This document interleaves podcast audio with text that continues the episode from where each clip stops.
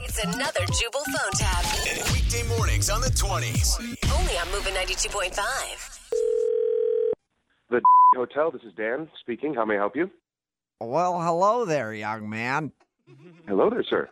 My name is Frank, and I'm going to be staying at your hotel in the very near future. And I have a few questions. Oh, of course. What can I help you with? Uh, first of all, what time is it right now? Uh, well, sir, uh, we're on the East Coast time, so it kind of depends on, on where you're calling from. Okay, so you're on East Coast time. That is correct. Where, where are you calling from, sir? Y- You know, I find time zones fascinating. Don't you? Uh, y- yes, yeah. They can they can be fairly confusing. Do you know that Putin killed a number of time zones back in Russia years ago? I did not realize that. Putin killed some time zones. They're used to have 16 or so, Huh. but now Wow. only 11. And that is still leading the world in time zones. C- Can you believe that? Yeah, I did not Can you- know that. Can you believe it?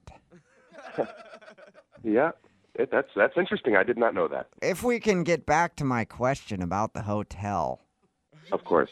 do you have a preferred prostitute service?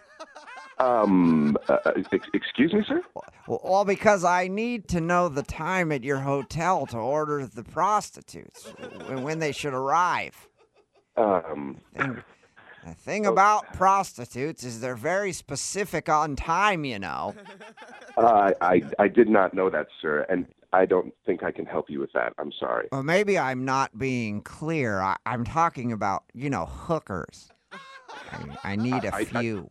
Yeah, I understand that, sir. I, Yeah. um, I, I just don't think that it's appropriate um, for me to be helping you with that, that specific Ye- issue Y- you um, know, through the hotel. I used to arrange prostitutes for Putin back in the day. I bet you didn't know that. I, I did not know that, And sir. that was a tough one with all of those time zones. Oh, yeah, so so we're back to the time zones again. Well, uh, okay. uh, as I was saying, prostitutes are very particular about time. yeah, I can imagine. I would call them and they'd say, What time is it there? And I don't know that information. Because of the time zone. Yeah, well, t- current day and when I was working for Putin, setting up his prostitutes. Sounds like you've had quite a life, Wow. sir. Um, but is there anything else I can help you There- with uh, in terms of the hotel? It was so confusing. I mean, there were prostitutes showing up all hours of the day and night. One time I found a hooker in the library. and I was Wow. like, How'd you get in here? Because, you know, I didn't even know that they read books. Well, well, sir, I, w- I would love to talk to you more about your life and, uh, Uh, and the One, prostitutes, but I, I yeah, do and have the to thing get back is to work. that a lot of people don't know prostitutes, avid readers, almost all of them.